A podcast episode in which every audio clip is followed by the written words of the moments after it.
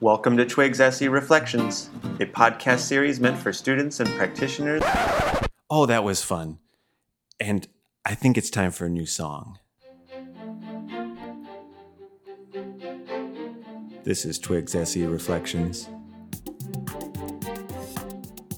Thoughts for you out there in the field of psychobiology, somatic experiencing therapies. I'm one of you.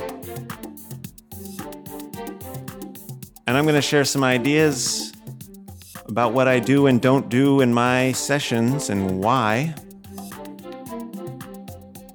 And share other fun stories too. You send me a question sometime, huh? www.liberationispossible.org backslash SE Reflections. Let's see what happens next.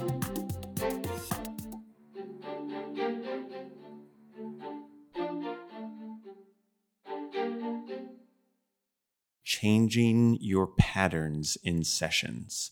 This is a tricky business because part of what we're doing in our sessions is being ourselves. And part of what we're doing in our sessions is truly directing, like an artistic director, our behavior and the words we're going to say so that we can impart to our clients the proper tone and vibration and meaning in all of this.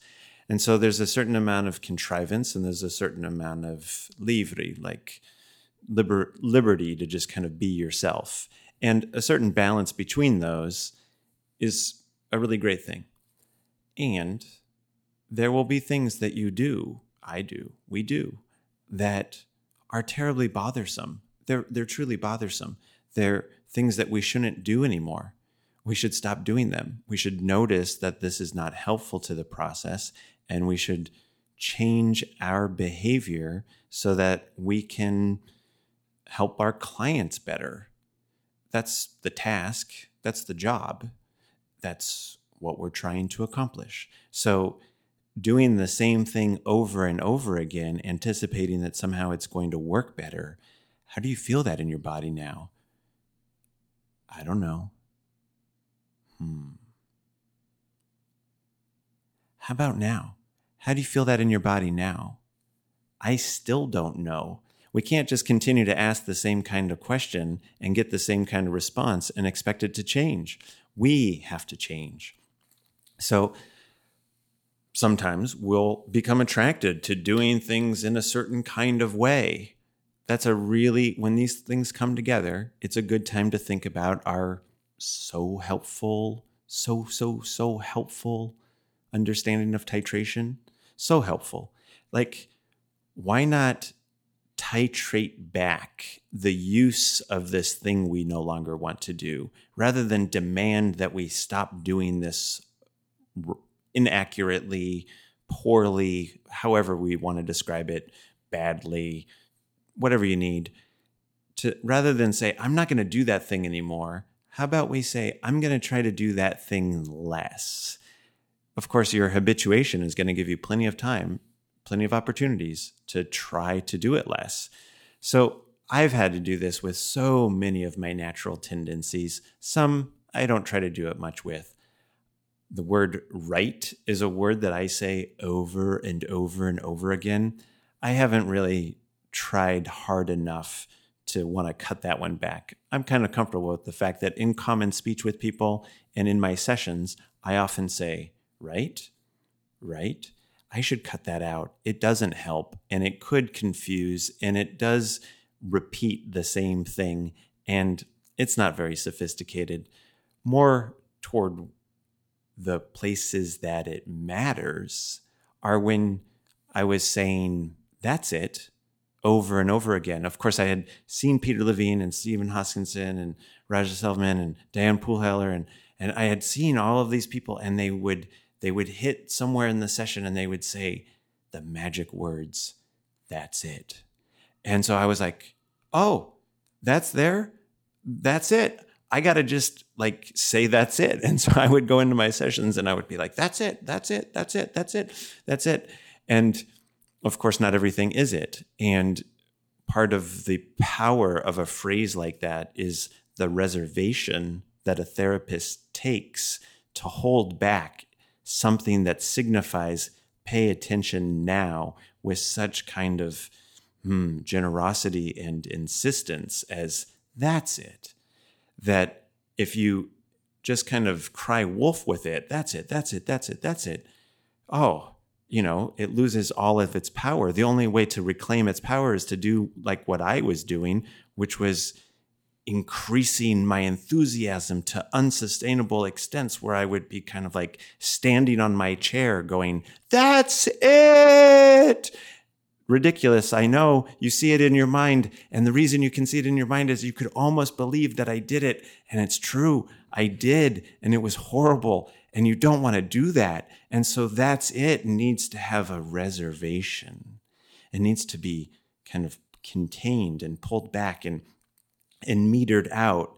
Maybe like how I talk about in practicing our lines, other people might have other patterns, but I kind of like go up a scale that's like, hmm, huh, right, uh huh, yeah, oh, okay, okay, yeah, yes, that, that, that's it and then up and over, right? And then that's it. it, kind of holds its thing. But at each level of increased intensity, I'm giving just a little bit more feedback of that's it. But I'm reserving the the the grandeur until it hits a certain threshold that then says, well, that's it.